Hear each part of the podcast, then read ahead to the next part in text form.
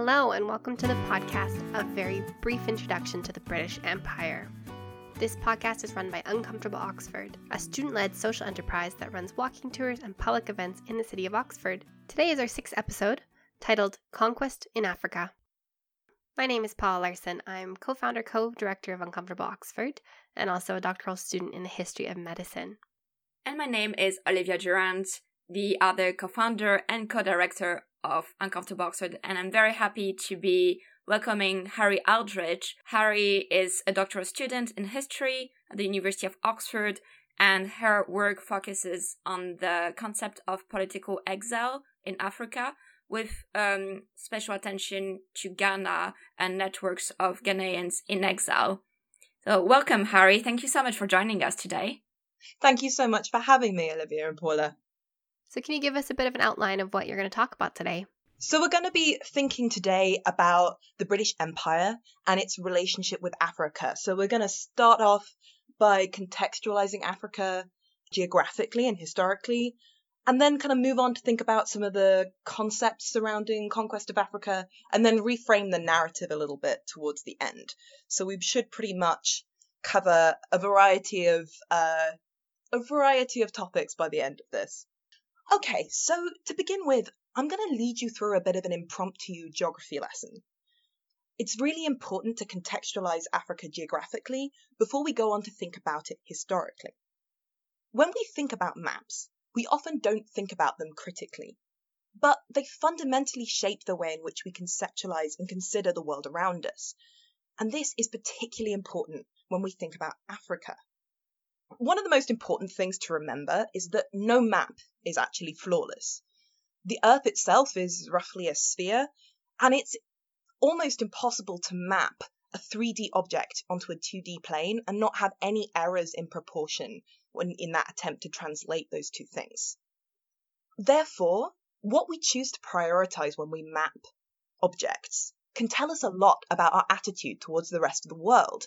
So, Paula and Olivia, can you imagine for me in your heads a map of the world right now? What does it look like to you? Mm, typical rectangle. Very often, Europe yeah. is at the center. Looks quite big if you know that you know it's not that uh, large uh, in reality. Greenland is huge. And it's also divided into the way that we currently look at the world. So if you think about a map, you have the West, as we call it, on the west hand side of it and the East, as it's called, on the East. The Middle East is right in the middle of those two. So the even the way that we conceptualize politics and culture today is, is embedded within that visual of the map itself. Absolutely. So the way in which we actually conceptualize and think about the world around us is framed by the map itself. We use terms like Middle East, the West, East, when actually these are completely arbitrary concepts that don't really map onto the globe because the globe is just a ball hurtling through space, and it actually has no rooting in reality in that sense. And what you're describing to me there is the Mercator map. There's no surprise that you're describing that map because it's the most popular map projection in the world. It's been around for 448 years, so we've been using this map for an enormous amount of time, since before Antarctica was actually discovered and it was drawn by Flemish cartographer Gerardus Mercator in 1569. Now, when we think about maps, it's really important to consider what their purpose is.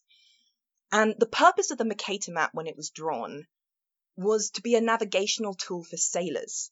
So the way in which it's designed means that there are lots of parallel lines and it's very easy to draw straight line uh, that so you can plot your course as you sail from Europe to the Americas, say. However, the Mercator map, as you were mentioning, Olivia, has many, many downsides.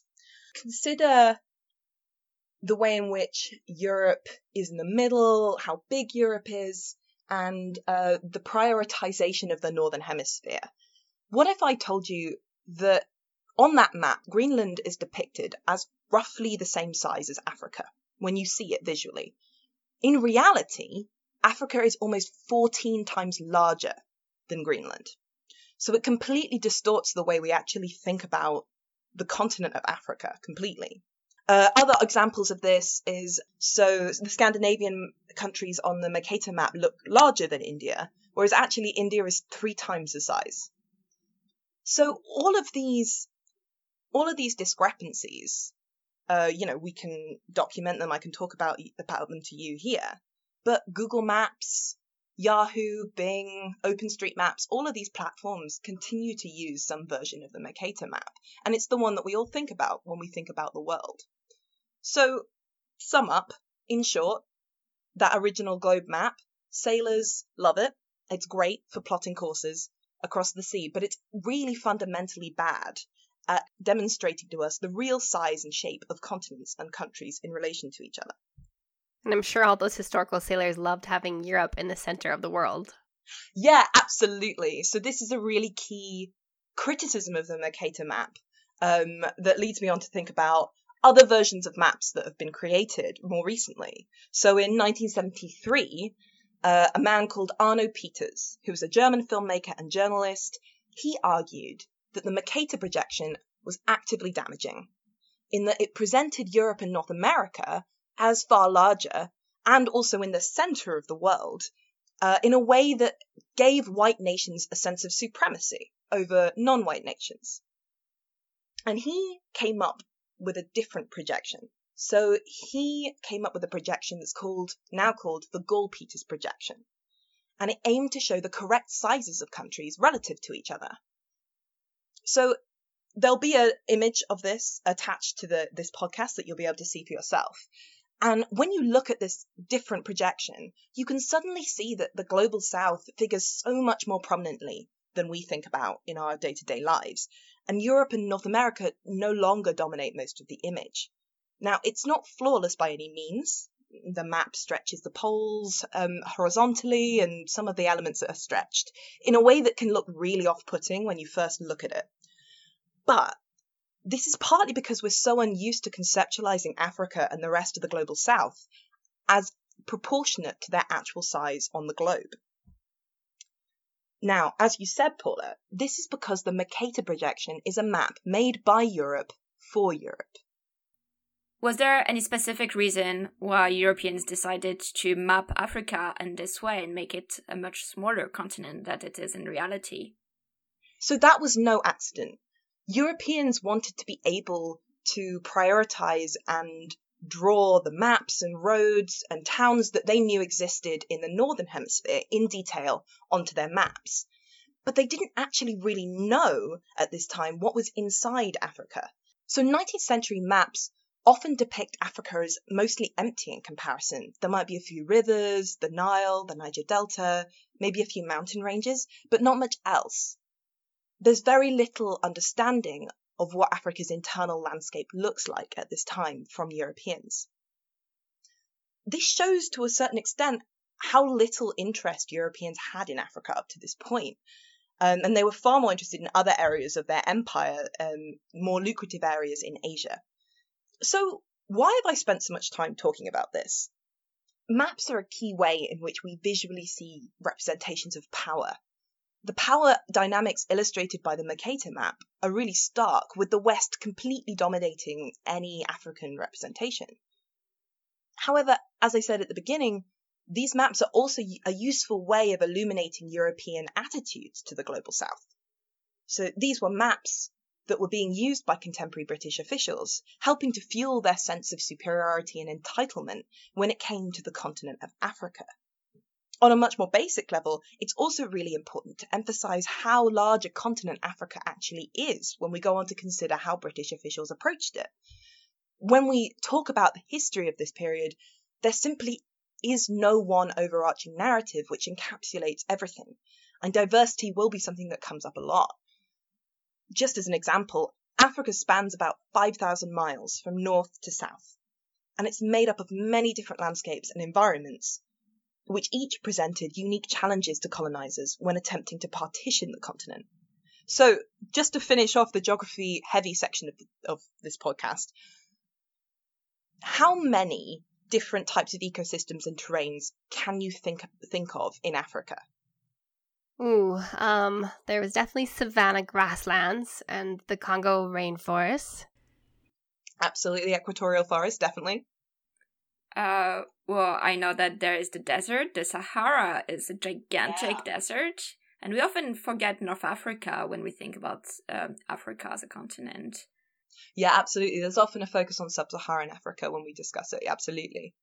There are some mountains, some very high mountains. Less and less snow, but there is some snow. There is snow in Africa. And coastlines, there's a lot of coastlines. Yeah, absolutely. So coast is really important, especially when we come to talk about the conquest of Africa. So exactly, we've got all the ones you mentioned. We've also got river deltas that are really important when we think about the Nile. Uh, let's think about kind of the Ethiopian highlands, East Central Plateau. Sort of, it's known as the spine of Africa. So very elevated bit of uh, the landscape down the African, the center of Africa and also just general grass plains, high veld, bush veld, enormous diversity. That's really the most important part. Um, and that's what I want you to take away from this. When we talk about the conquest of Africa, which is the title of this podcast, Africa is hugely diverse and there is no single Africa which was conquered. There are many, it's made up of many different peoples, landscapes, and circumstances, which is what we're going to explore a little bit today.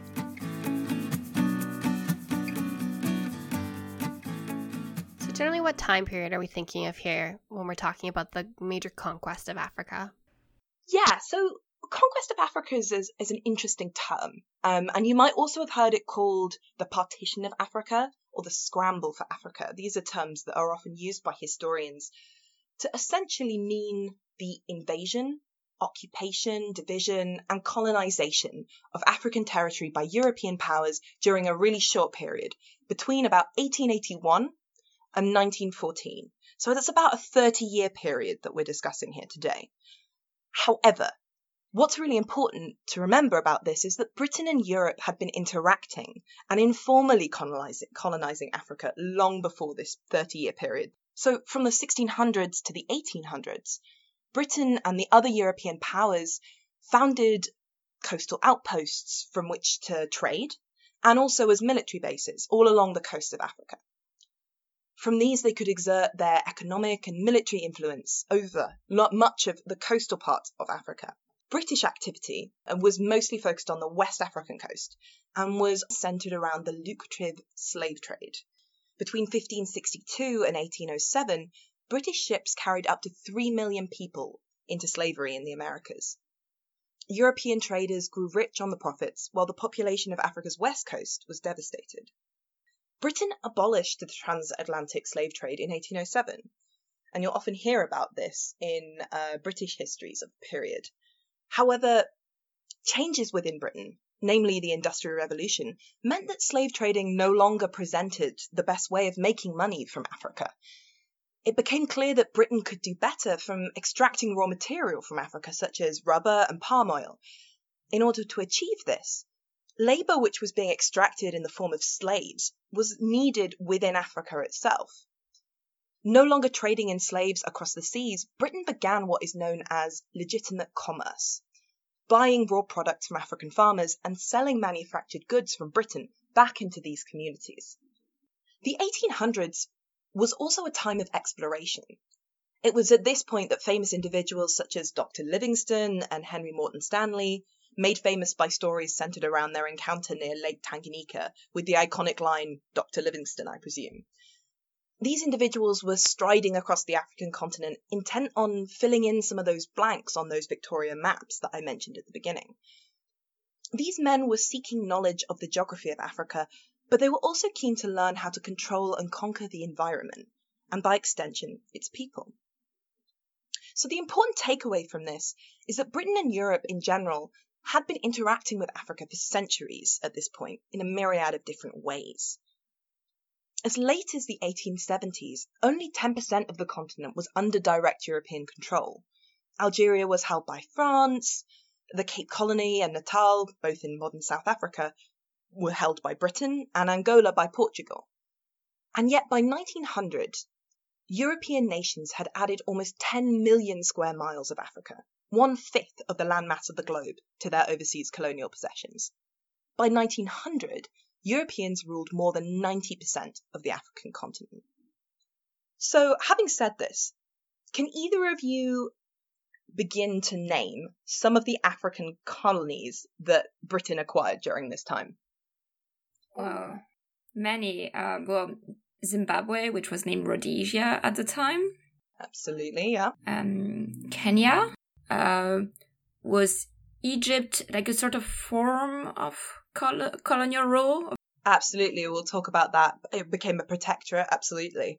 Um, Nigeria was a British colony, and um, what about you, Paula?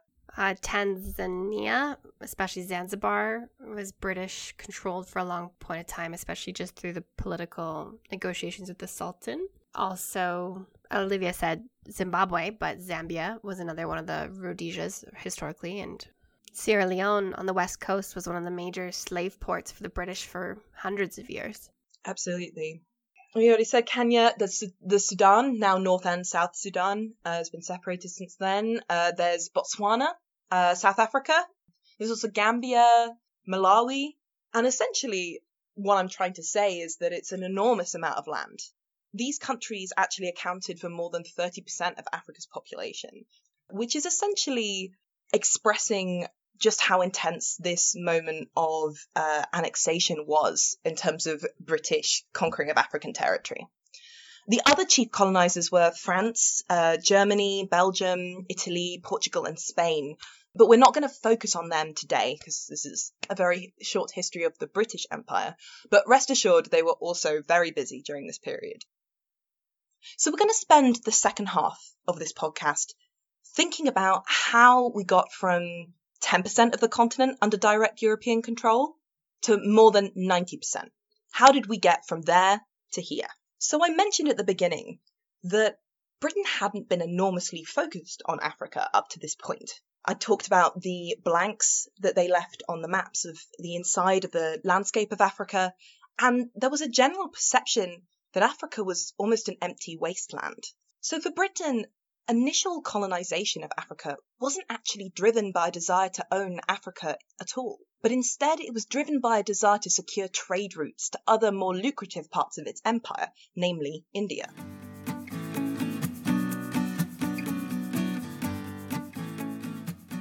So, have either of you ever heard of the Suez Canal?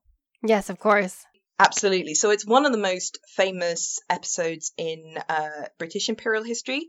And when we think about the Suez Canal, it was opened in Egypt in 1869, and the British and French funded it.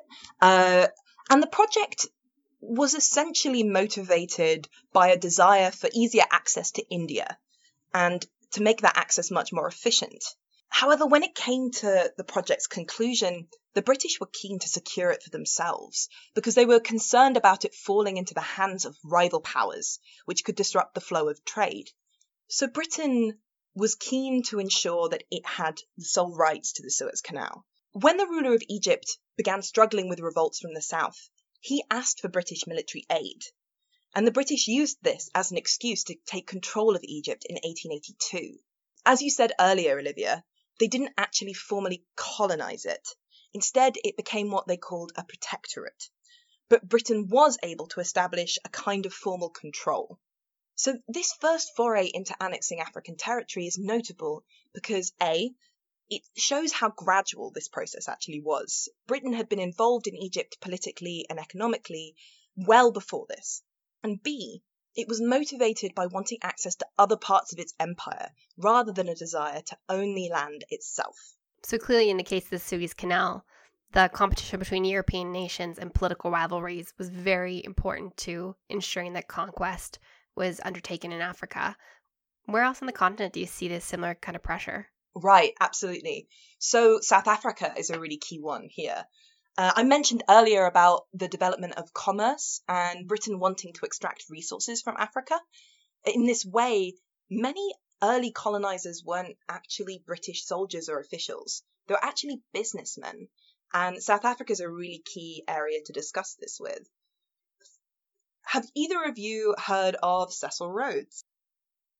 Yeah, we definitely talk about Cecil Rhodes quite a bit. In fact, we have a number of recently released blogs on who he was and why his statue in Oxford is controversial. So if you're interested, you should check those out. So, what can you tell me about him? Cecil Rhodes is the quintessential colonial man in that he started out from a very fairly poor family. He had poor health. And he was sent to Cape Colony and ended up getting involved in diamond mining, in which he started um, blood diamond mining, meaning that he mined diamonds in order to fund insurgencies and further war. And he also had horrific business practices. Even in his own time, the newspapers referred to him as unscrupulous. But he became a millionaire by the time he was 30 and conquered vast portions of land, which displaced many indigenous tribes. He was responsible for the murderous bloodshed of many conflicts that especially use European military technology on the bodies of, of Black African tribes. And on top of that, he was just himself a staunch imperialist. He came to study at Oxford for a period of time. He didn't make much of an impression on his tutors. He wasn't an academic man, but he wanted power and he wanted recognition. And he decided while he was at Oxford that the best way to get that power and recognition when you're not that athletic, when you're not that intelligent, was to simply be an imperialist, was to conquer other peoples and gain the power that way. And that's what he did. He had a dream of expanding the British Empire as much as possible, and, and he did it in, in very horrific ways. And then when he died, he was incredibly hated in many parts of the world, not just in, by the people he conquered, but lots of people in England didn't like him either. There were actual protests in Oxford, not today as there are against the statue, but against him when he was given an honorary degree in 1899. They didn't want him to get this honorary degree from the university because it was validating a man who'd unleashed a wave of evil on the world. And I think what happens today is people misremember just how controversial he was for his own time, not just today. And, and now, for some reason, people think he's a national hero. Well, the only thing he really did was give a ton of money to England and to Oxford. And that is how he knew he could secure his legacy. Because even if people hated him while he was alive, they'll remember him fondly with his wealth and diamonds after he died. Yeah, and so most of his fortune came from blood diamonds, but he got involved in British politics, ended up being the prime minister of the Cape Colony, and he's very much responsible for the the start of the of the um, very fast conquest of land in inside the African continent. So after all, Rhodesia, modern day Zimbabwe, was named after him. Absolutely. So he's a really key figure at this point, and he's a really good example of the many British industrialists and financiers uh, that were interested in Africa because it presented a new place to invest um, the money that was being made from the Industrial Revolution, and it had the potential to make money quickly. Simply put, the Industrial Revolution was generating significant amounts of excess capital in Britain, and British businessmen were looking for places to invest this money. So Cecil Rhodes is really key when we when it comes to this conversation. So you mentioned that Rhodes was involved in diamond mining. Now, this is really key when we think about different techniques of annexing land. And Rhodes was very involved with the with obtaining mining concessions from local chiefs and leaders in South Africa. Specifically, there's an incident where Rhodes was attempting to get Lobengula, the king of the Ndebele of Matabeleland, to sign away rights to his land uh, so that diamond mining could be done in the area. However, he was particularly reluctant and essentially, there was a large discussion about the different rights and the different ways in which this could be configured. And he was, Lobengula was assured that no men, no more than 10 white men would mine in Matabeleland at any one time. And that was what Rhodes was assuring him. However, this limitation was left out of the document, which Lobengula eventually signed. Um, furthermore, the mining companies uh, were signed into the document they wrote into the document that they could do anything necessary to their operations, which essentially gave them carte blanche to annex and mine in the area. When Lobengula discovered later the true effects of the concession, he tried to renounce it, but the British government ignored him, and it was used as the method by which Britain was able to access this land and gain rights to it. So, what you're saying is that Cecil Rhodes tricked the king into signing a treaty by telling him it said one thing, and then when it came to the actual document, it said something completely different. And then, of course, the European government, specifically the British government, didn't believe the king when he said that this is what was promised. And then Rhodes gained territory and all control. This sounds very similar to how things were done in Canada as well. The treaty signing process with Indigenous populations was very similar in that it was said verbally this is what it will be, but then when the document was actually signed, it was a very different document.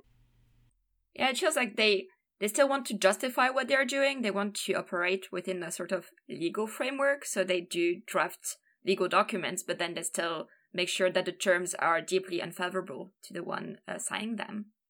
Yeah, the legal justification is really important, as you said, Olivia, because the other European nations uh, had to be convinced that the British had rights to that land. It wasn't really about the indigenous peoples themselves that they cared about. It was whether they could prove to other encroaching territories and other competitors from Europe whether or not they actually had validity in that space. And that came through a document that was signed or a treaty of some sort because it showed other European nations that they deserved that land. Absolutely. And in this way, uh, the British were often really conscious of how their imperial activities were seen by other European powers at the time, specifically in a way that mirrors the British desire to control the Suez Canal. Rhodes and the British government were really keen to create what they called the Cape to Cairo Red Line. Essentially, Rhodes dreamed of connecting Africa from the north to the south entirely through British territory, uh, through railroads and telegraph wires, which crossed the entire African continent, which was a really big signal to other European powers of the uh, imperial majesty of Britain itself. However, this dream so, but the, the attempt to try and link Africa in this way was far more difficult than they first thought. And it leads us back to thinking about this imperial uh, European rivalry within Africa. I mentioned earlier that Britain was far from the only European power active in Africa at this time, and the late 19th century was one of significant rivalry between various powers within Europe. We're not going to go into depth about it, but suffice to say this period leads up to the First World War, if we think about the global historical context, which was the very crystallization of these tensions. Colonies in Africa were beginning to be perceived by various European powers as assets which defined the balance of power in Europe. As a major European nation, having annexed land in Africa was seen as desirable, as it was a sign of your wealth and status on the European stage. This, to some extent, fueled the rush to formally colonize large swathes of Africa, and partially explains why Africa was almost fully colonized within this 30 year period. So, this concept of the Cape to Cairo line was to some extent an expression of power to the other European colonizing states. Rhodes himself was actively seeking to topple and undermine the rival white colonial settlers in southern Africa, namely the Dutch Boers he ended up backing the disastrous Jameson raid of 1895, which was designed to topple the government of the neighboring gold rich Transvaal Republic. Uh, but this was an event that ended up leading to the Second Boer War, in which thousands of people died. So the real crystallization of these European rivalries was the Berlin Conference, and this is often spoken about when we think about the conquest of Africa. It was a conference that took place um, from 1884 to 1885, and it was convened by the German Chancellor Otto von Bismarck. Essentially, this meeting was where the European powers sat to discuss the future of Africa and the future of Europeans in Africa, and how exactly they planned to govern it the Berlin Conference began the process of carving up Africa. You know, the way in which we think about it now, paying no attention to local culture or ethnic groups, and leaving people from the same tribe or ethnic group on separate sides of European imposed borders. Yeah, it's very counterintuitive that we don't actually follow the geographic barriers in the landscape, like a large mountain range or a gigantic river. Those are barriers that make things difficult to cross. But instead of using the natural contours of the environment, you see a straight line that is literally drawn on a piece of paper and then suddenly applied to an entire geographical location. Yeah, oh, uh, yes, the straight lines that we can see in, in the African continent. But I guess we can also see those quite often when you look at the, the states and the territories uh, in the Americas because obviously there are a lot of native nations around, but the way the, the, the boundaries have been carved up is as if we're just using a ruler, right? And this is essentially where we see the strongest idea of terra nullius, which is the term used to describe the idea that this land belonged to no one. So obviously, this land was settled much earlier. Can you explain why the Europeans believed that land without Europeans in it belonged to nobody? Yeah, it's a really interesting uh, thought process. And to some extent, this is rooted in the ideas I was discussing at the beginning. The ways in which we depict the globe, the inaccuracies of the Mercator map, the way in which we think about the rest of the world. Ideas of white supremacy, which were evident in many areas of society, became crystallized at this period and were used to justify and drive empire. So that was part of why, when people looked at other areas of the globe, they weren't interested in thinking about who might already be there. Ideologies of racial hierarchy were prevalent in Europe in the 19th century.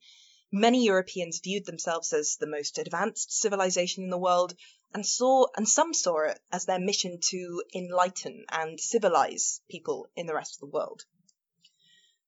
This feeling of racial superiority and responsibility was captured in a poem written in 1899, The White Man's Burden by British poet Rudyard Kipling.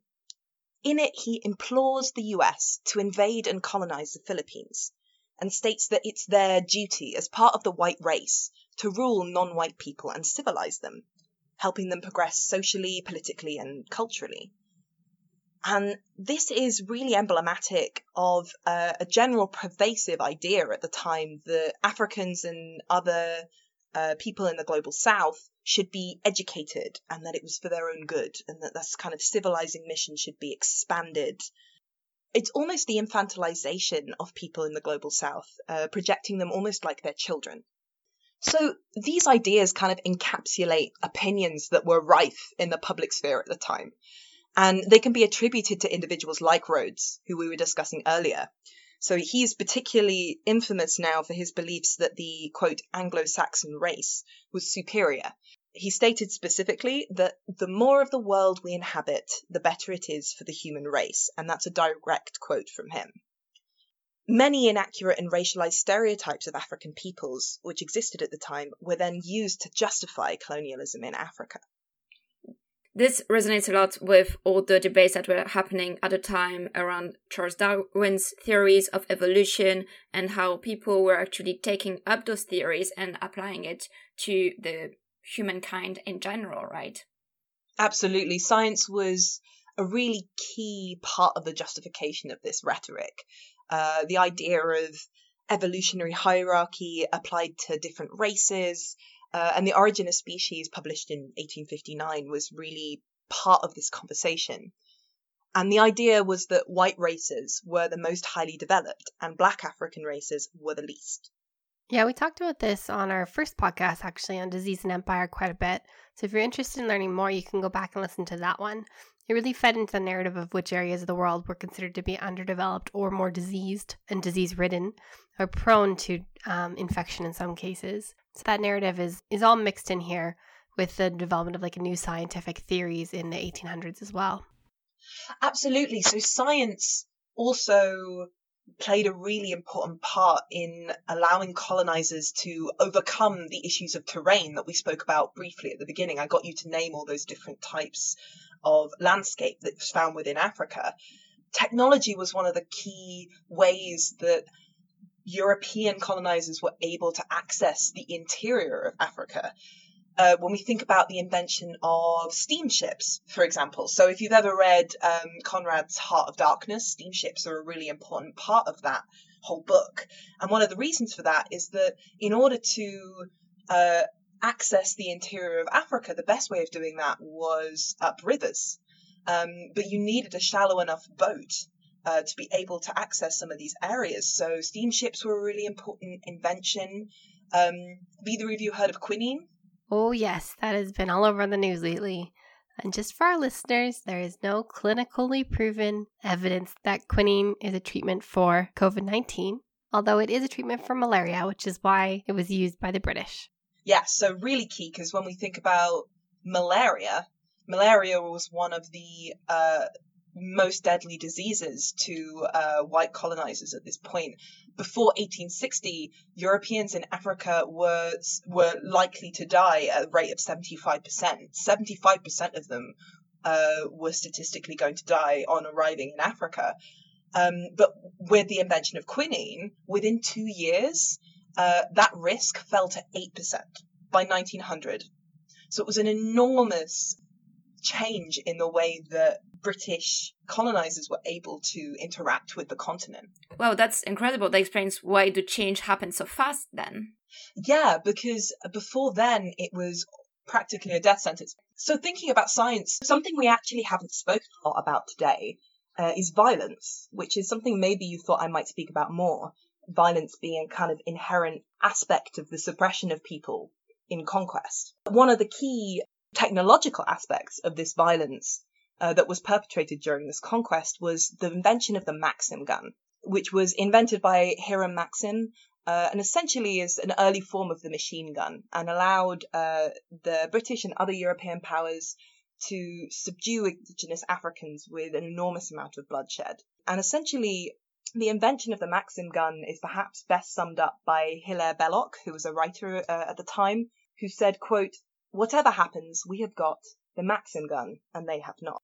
And I suppose the best incident that really sums the impact of the Maxim gun, gun up is General Kitchener's campaign of 1898 in the Sudan, specifically the Battle of Omdurman, which lasted only five hours.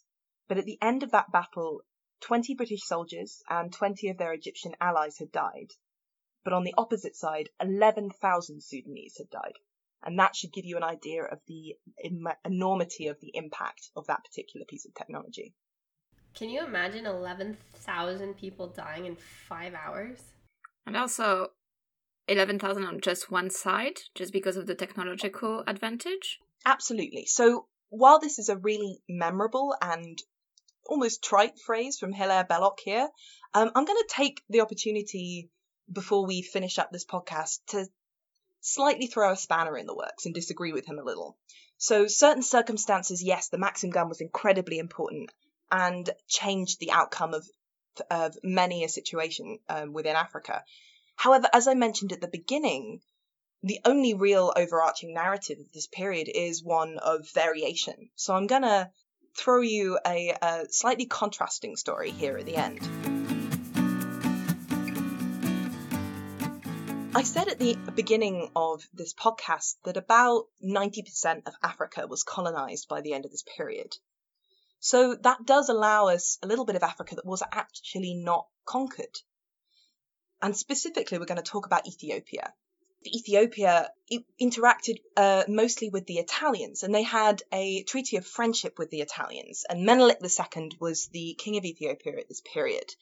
Um, and the treaty of friendship that they signed, uh, again, in a way that harkens back to Rhodes and Lobengula, um, the treaty itself said different things in Italian and Amharic uh, on purpose. The Italian version gave them control of Eritrea and rights to the protectorate of Ethiopia, while the Amharic version uh, merely said that Menelik could use Italian diplomats in his foreign policy if he wanted to. So very different documents, uh, depending on who you asked. So in a similar way, Menelik repudiated this uh, treaty in 1893. And the key bit here that changes the entire, the whole narrative from the Sudanese example that I used earlier.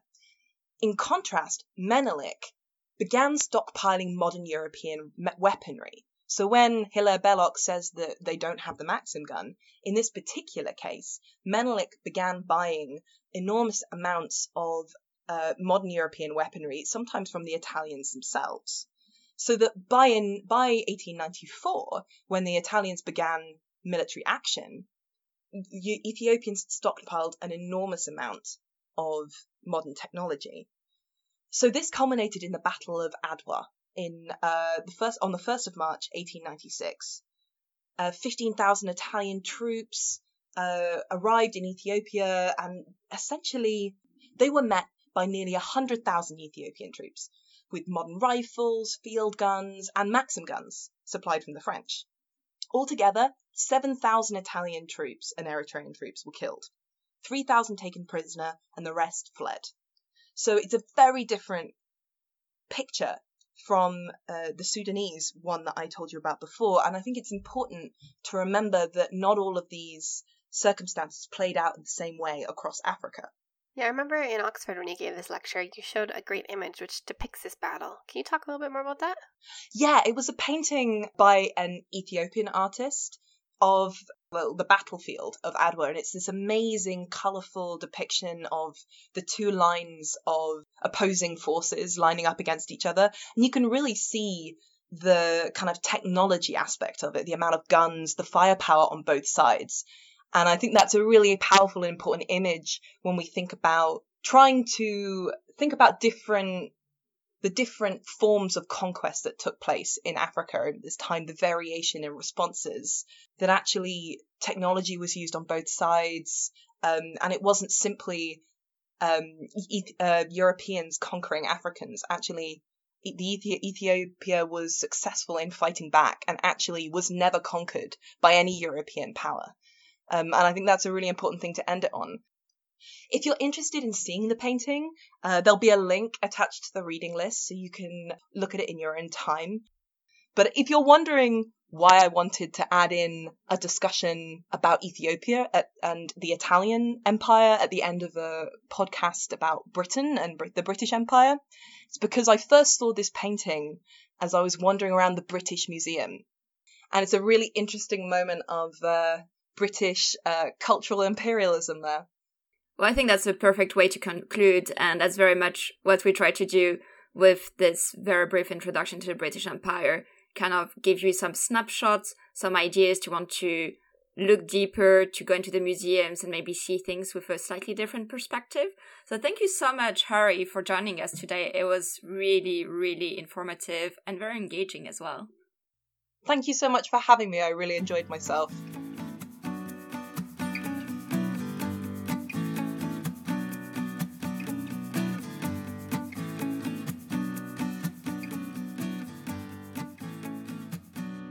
Concludes our sixth episode on the conquest of Africa. If you're interested in seeing the reading list that was mentioned, please go to our website at www.uncomfortableoxford.com. And if you want to attend any of our other events, we have a number of online events currently happening which are open to the public. We're also excited to announce that we just launched virtual tours of Oxford, which discuss these legacies of colonialism within the City and University of Oxford itself. You can find information about us by searching Uncomfortable Oxford or finding us on Facebook, Twitter, Instagram. This podcast is proudly supported by Torch, the Humanities Research Network at the University of Oxford. And the music you've been hearing is Wishful Thinking by Dan Lebowitz. See you next time.